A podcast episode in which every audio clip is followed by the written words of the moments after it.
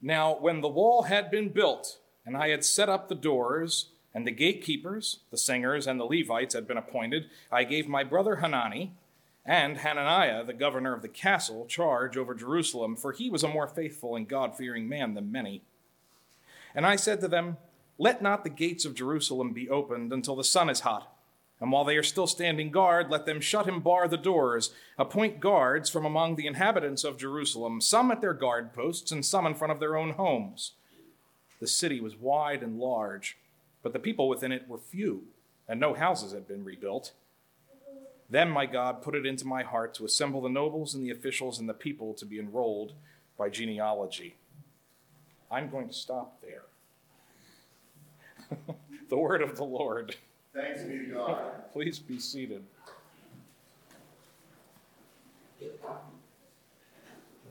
As I said, you can turn to page 402 if you'd like to follow along with things here. For now, let's pray that prayer we pray. Lord, may the words of my mouth and the meditations of our hearts be acceptable in your sight. O Lord, our rock and our Redeemer. Amen.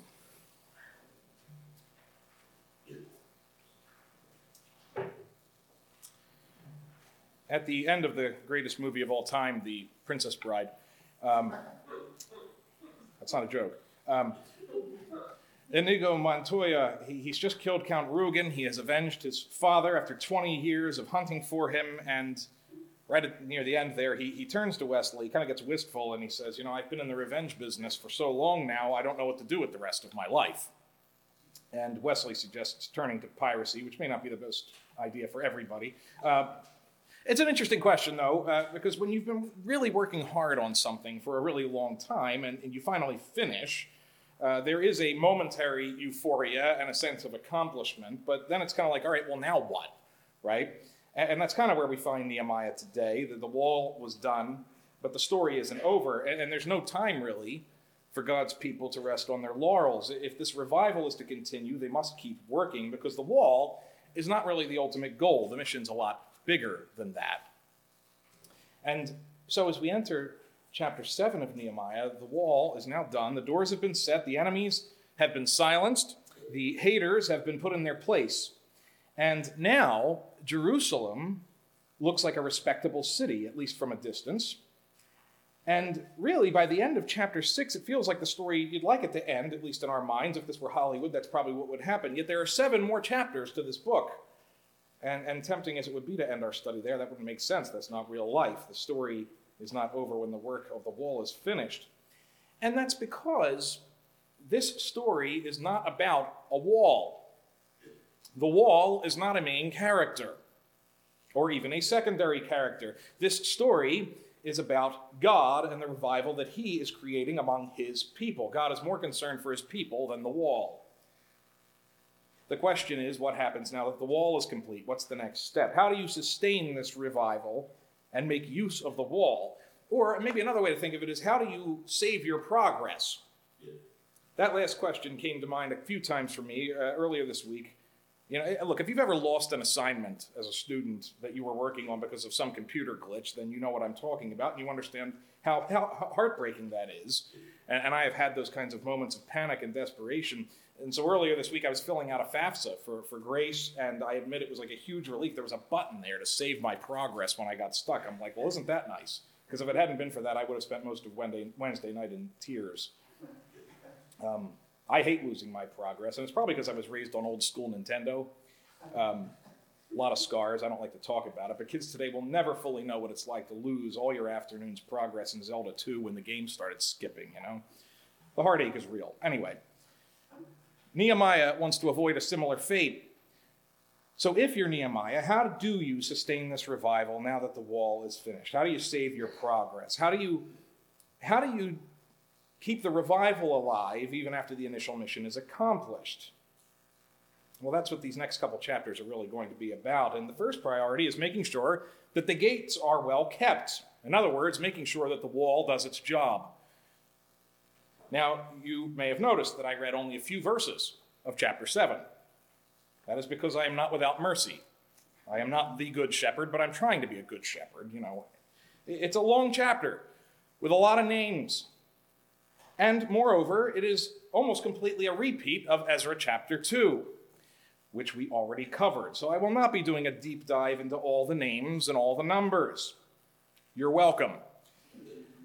But it is worth looking at why Nehemiah digs out these records from Ezra 2 and what he's trying to accomplish in this chapter.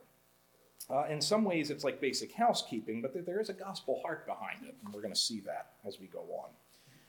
Uh, in verse 1, Nehemiah reaffirms again that the, the wall is in fact finished. He says, Now, when the wall had been built, and I had set up the doors, and the gatekeepers, the singers, and the Levites had been appointed, I gave, my, I'm sorry, pause there, that's verse 2. So Nehemiah wants us to know he is in the process of finishing this thing. He has reassigned some of the people.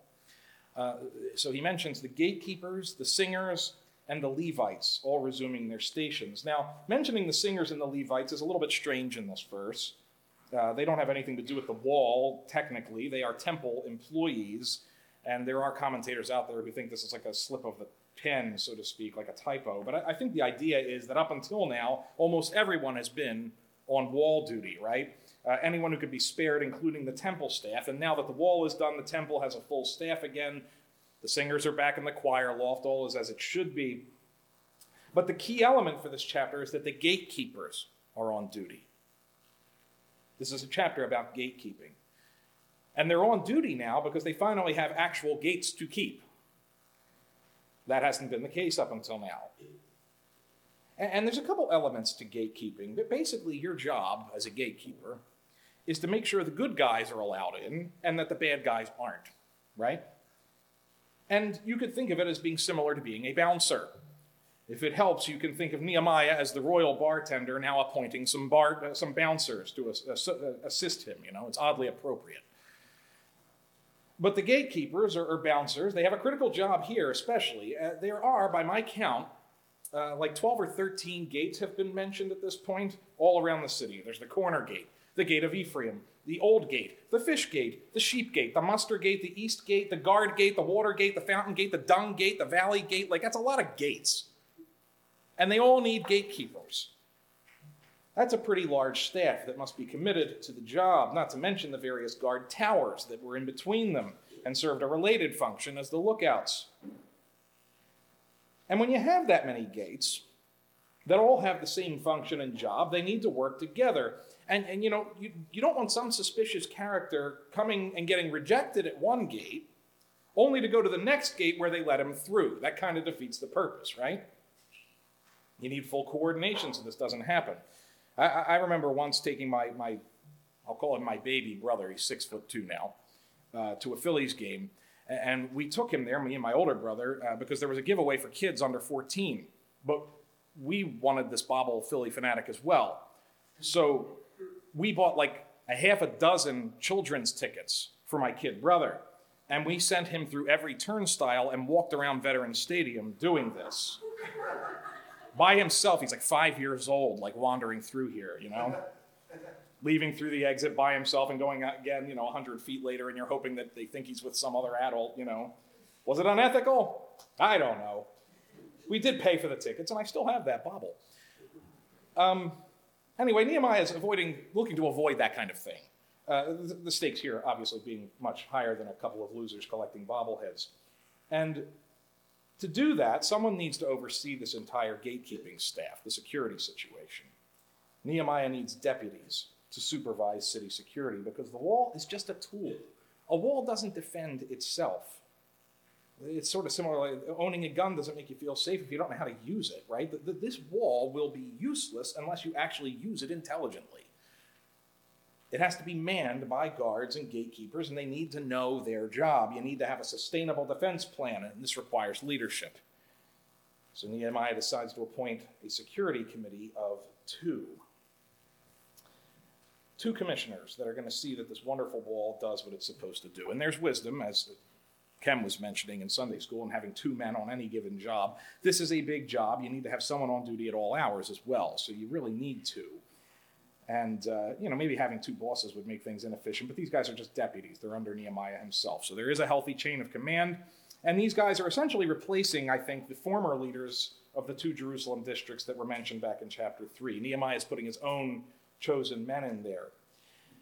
Now, how do you choose the right men for this job? That's a trickier question than it sounds. Uh, we spent most of chapter 6 learning that Nehemiah can't trust almost anybody. Uh, the nobles are all besties with his enemies. Some of them are related by marriage to his enemies, and even Shemaiah, a, very an elderly, trusted advisor, had proved to be treacherous. So Nehemiah has to choose these men very carefully. And he settles on two names that sound nearly identical which is always helpful. I gave my brother Hanani and Hananiah, the governor of the castle, charge over Jerusalem, for he was a fa- more faithful and God fearing man than many. Now, I'm no Hebrew scholar, uh, but apparently Hanani is basically a nickname for Hananiah. So this is basically like hiring Harry and Harold, like, you know, very original here. It's almost like the Herods in the New Testament. Like they can't come up with something new, apparently, I guess. But anyway, who were these men? Well, we know Hanani actually from chapter 1, uh, because he is Nehemiah's brother, and Nehemiah is in Jerusalem because of Hanani. Hanani is the one who told Nehemiah that the city was broken down and in disgrace. That's how God placed this burden on Nehemiah's heart to begin with, right? And, and, now it's interesting, maybe a little odd, that Hanani hasn't been mentioned by name since then. Um, this is the first indication we have that he even tagged along with Nehemiah at all, but apparently uh, his brother has been included in the household of Nehemiah. Uh, and, and we can assume he's been working here with Nehemiah the whole time, and so he has earned a role. You could call this nepotism, I guess, uh, I doubt that Hanani would have this job apart from Nehemiah, but no one can claim Hanani hasn't earned his stripes. He's been here from the very beginning, and Nehemiah's entire mission started with him. He was the instigator. And, and maybe this is a good place to give a shout out to the quiet instigators of the kingdom, because not everybody can be a charismatic leader, and, and not everybody can lead troops, and not everybody can make speeches, and not everybody can design buildings. Not everyone lives in the spotlight. Most of us don't, but there are many small actors who encourage others to serve God with their gifts. And God loves using those small people to steer history in subtle ways. So while Hanani doesn't get a lot of press, this story would not have started without him. So think of it as a Paul's concept that Paul plants, Apollos waters, but God gives the growth. Don't underestimate the power of your words to influence a brother or sister. But Hanani gets this job largely, I mean, you could summarize it as that Nehemiah can trust him. And after this episode with Shemaiah, Nehemiah is being very careful. He can't trust many people, but he can trust family. So he turns to him. Now, as for Hananiah, this pick is a little more obscure. Two Hananiahs have been mentioned previously. Both were working on the wall in chapter 3. One was a perfumer, not much is said about the other guy. This is probably an entirely different Hananiah uh, because we're told explicitly that he is the governor of the castle or citadel, depending on the translation you're using. Now, it's not entirely clear to me which castle they mean here. Uh, this could be a reference to the governor's residence, it could be a reference to the castle back in Persia. I don't know. Either way, the impression we're left with is that this is someone who has worked closely with Nehemiah because he's lived in both. And this guy runs the household. Maybe in both places, we don't know. But governing a castle or a house or a mansion is not the same as governing a city, is it? This guy is probably more like a head butler, if you want to think of it that way. He's the guy who's ordering all the meat and drink for these nightly feasts we talked about in chapter 5. So Nehemiah, the royal bartender, just promoted the butler to head of security. And Maybe this explains why Nehemiah feels the need to explain this choice. Some commentators observe that he has to justify this one. You know, it's funny, he doesn't try to justify choosing his brother. That's just kind of expected, but he feels compelled to justify the choice of Hananiah, as if there may have been some doubt in his readership about the qualifications this man has. But I love Nehemiah's stated reason for hiring him. It's not his resume as a castle governor, it's not his unique name, obviously. And it's not because he's my friend, and it's not because he knows how to wield a sword. It's that he was more faithful and more God fearing than many other men. And you're getting now an interesting picture of how Nehemiah's governorship is going to be defined. The qualification for leadership in Nehemiah's Jerusalem is not primarily age or experience, rather, the qualifications are faithfulness and the fear of God. And again, this comes from the lesson Nehemiah learned last week with Shemaiah. He has learned that your resume is less important than your character. He knows his brother's heart was broken for Jerusalem, and he has seen Hananiah's faithfulness and fear of God up close as he's run the house. So, in Nehemiah's mind, that makes them qualified. He can trust them. And I also love that faithfulness and fear of God doesn't mean that they're perfect, because Nehemiah doesn't say that Hananiah was the most faithful man ever in all of Jerusalem all time. He just says that he was better than many. And Nehemiah values that more highly than expertise. So he wants these two men to be in charge of defending Jerusalem, of gatekeeping, and what qualifies them for such a job is faithfulness and the fear of God.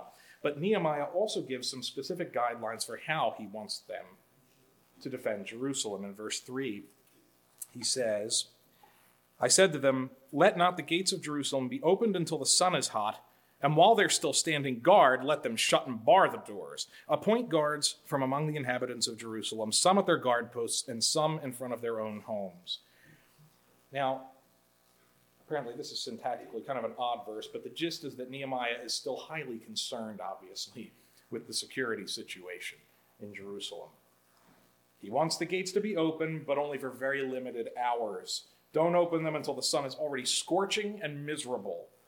Don't open them until the sun is so hot that like nobody in their right mind would be here unless they had legitimate business. And close them long before the guards get tired. In other words, only while people are sweating and sluggish, right? These are not convenient business hours in the Middle East. But the purpose is clear. When you open late, and have an early curfew, then you're avoiding the hours of dawn and dusk, which are dangerous times for sneak attacks. Think of our national anthem. It's a song about an early morning battle, right? Oh, say, can you see by the dawn's early light, right? It's hard to launch a sneak attack at midday with the sun up above you. Everyone can see and everyone's awake. And if you enter Jerusalem at that time, odds are you're there on legitimate business. And he also commands them to place some guards at the gates and others in front of their homes. So he wants 24 hour police presence throughout the city. So even if the enemies breach one gate, the city would still be on its guard. And it's clear here that Nehemiah still expects the worst of his enemies, so he's not letting his guard down even a little. The enemies may be afraid, according to chapter 6, verse 16, but the fear fear is often a motive for actually horrible actions and desperate actions. And Nehemiah knows that. He, he fully expects the enemies of God are not going to sleep. The enemy never sleeps. He's relentless and he adapts. And the wall will not save them from all that danger. They need to remain vigilant. And uh, in fact, even with a wall and gates, the situation is very tenuous. And verse 4 actually gives an insight into how tenuous this whole situation really is. He says, The city was wide and large, but the people within it were few, and no houses had been rebuilt. Now, I think it's probably more accurate to say that the reading here should be that they were not all rebuilt. Uh, we know from chapter 3 that a number of houses are, in fact, already occupied. Uh, and in fact, Nehemiah mentions homes in the very previous verse, right? So, you know, and Nehemiah himself lives in the city. Uh, so there are definitely some homes, but overall, he says the place is mostly empty. Uh, those who lived here during construction were basically just kind of camping out. You would have had people sleeping on floors and in tents and on rooftops. And even if you included all the exiles, moving them all in, they're not really enough to do this city justice. It's like an empty shell, a, Potemkin village, if you will. Those of you not well versed in Cold War history, uh, Potemkin village, uh, that's a village that is built for show, for outsiders, but isn't really real, meaning no one actually lives in it. Uh, this is typical in communist countries, including the Soviet Union.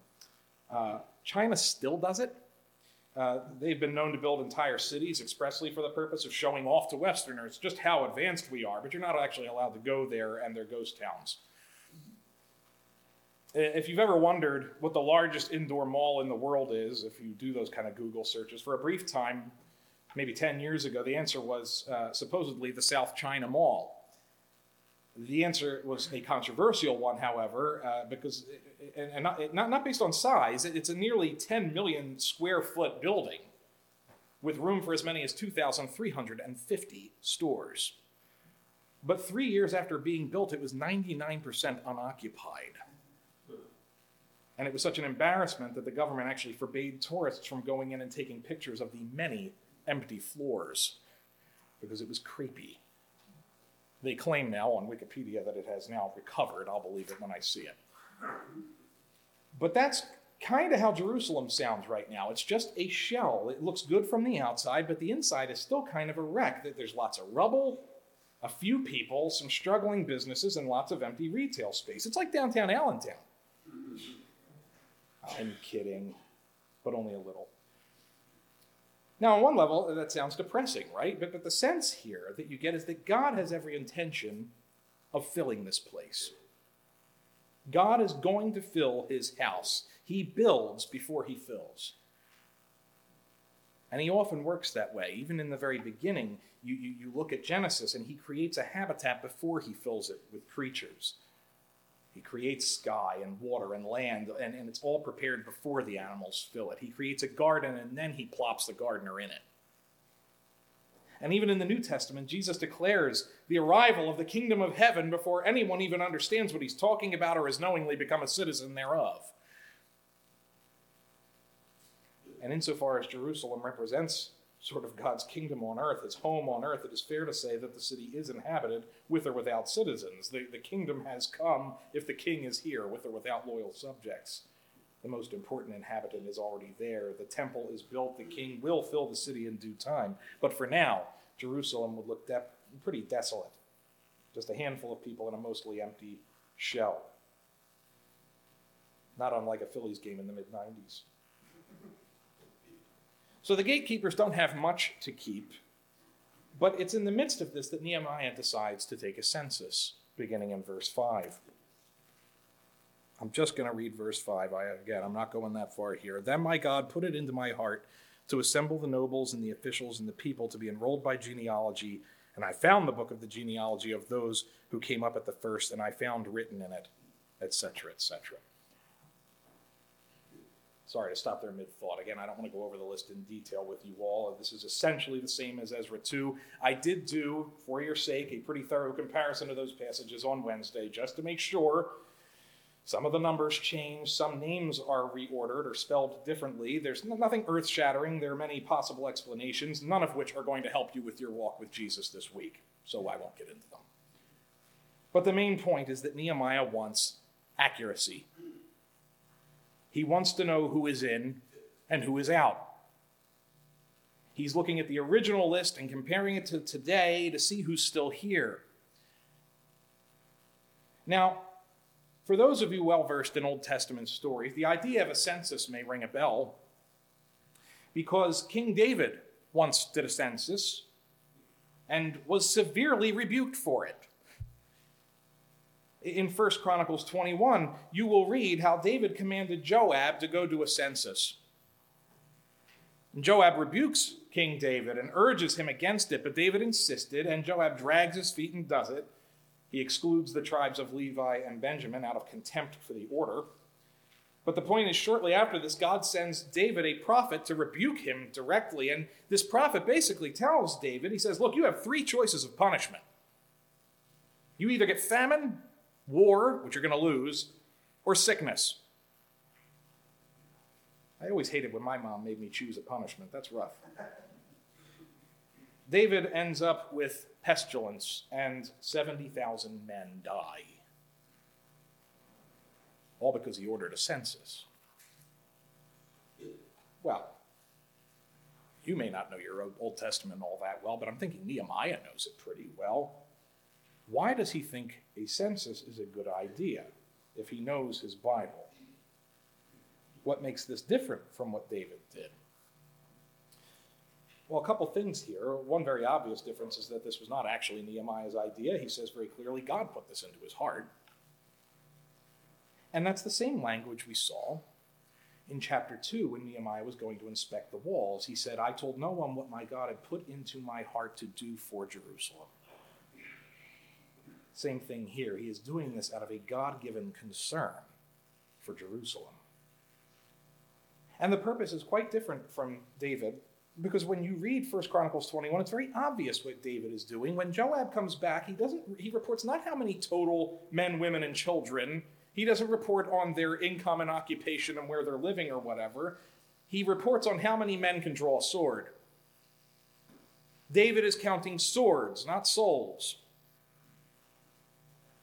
Which means it's about his power. How many potential soldiers do I have available if I open up the draft? That's not what Nehemiah is doing here, and that's not what God has put on his heart. Nehemiah is counting heads for the same reason I count my children before bedtime. And it's the same reason I won't go to bed if one of my children is still out of the house at night. Why do I count my kids every night? I count them because they count. I don't even like when one of them goes away for a night or two. I find it unsettling. The house doesn't feel right, and bedtime becomes awkward. They are not swords, they are souls. And I want to make sure that they're all accounted for. And you start to realize there is a direct connection between this census and the job of the gatekeepers. It's why one follows on the other.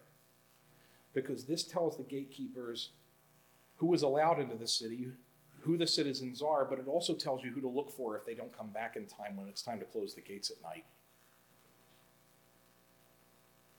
I think this reflects an almost maternal concern for the people of God. Nehemiah does not want the city to be in disgrace again. He doesn't want anyone lost or unaccounted for. His heart is burdened to protect his flock, to protect God's chosen people so that none will be lost. And that's why we see this language about Nehemiah's heart here. You don't have a heart for just numbers and statistics. That's weird. But you can have a heart for souls. This is a burden of love. And I think that the nearest parallel to this passage is actually something that Jesus says. Two different locations, identical language, Luke 13 and Matthew 23, when he's working his way toward Jerusalem.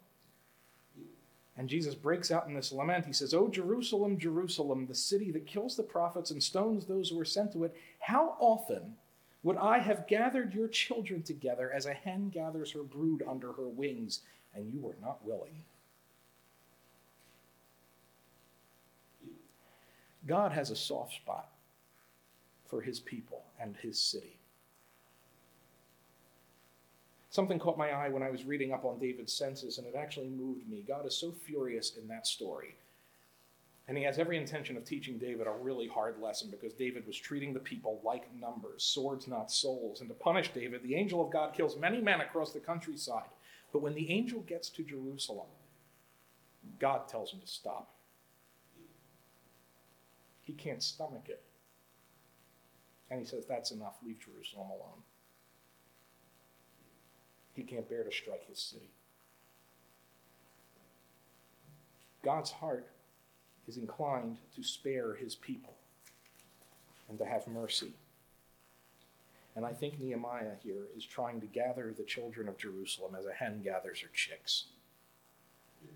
He is a picture of Jesus in this scene doing what Jesus wanted to do, but Jerusalem wouldn't allow him he does this census so he can name his people and so that no one will be missed. And it's not unlike the reasons we keep a membership roll even in the church. We don't love statistics either. It's not a list of swords, it's a list of souls. It's not just the names of those who should be tithing, right? Or people who are eligible to serve on committees. No, it's, it's the names that we, your elders, your gatekeepers, are responsible for. The flock that should all be accounted for, that none should be lost.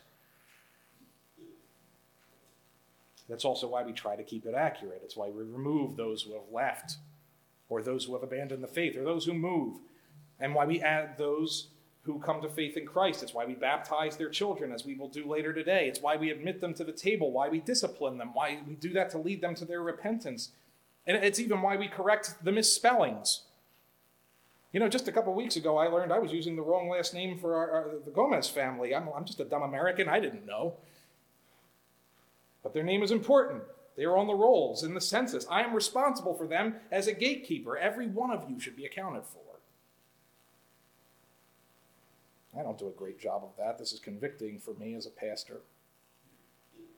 But this passage is encouraging as well because it reminds us that God keeps the ultimate list of names. And he doesn't depend on Nehemiah's census or mine. He puts this on Nehemiah's heart because it was on his heart first. Nehemiah's heart is a reflection of God's and of Christ's.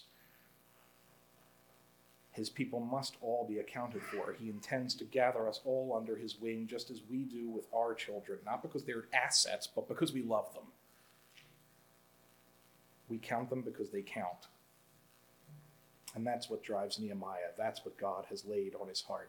And that's how Nehemiah points us to Jesus in this chapter. Jesus keeps his own list, a much more accurate one. It's a list of his people, his elect, the people that he died for. And praise God, Jesus is a better gatekeeper than I am, better than Nehemiah even. He is faithful and God fearing, not more than many or most, but more than all. And he's not just the gatekeeper, he's himself the gate. As he says in John 10, verse 9, I am the door. If anyone enters by me, he will be saved and will go in and out and find pasture. Beloved, Jesus is the gatekeeper and you're at his mercy, and that's not a bad place to be. If you have trusted him, then you're on his list, and the door will always be open for you. Amen. Let's pray.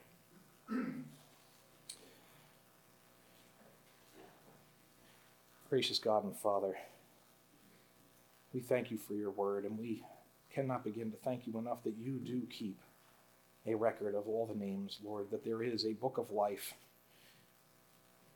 in which those of us are in Christ, our name is there and cannot be erased.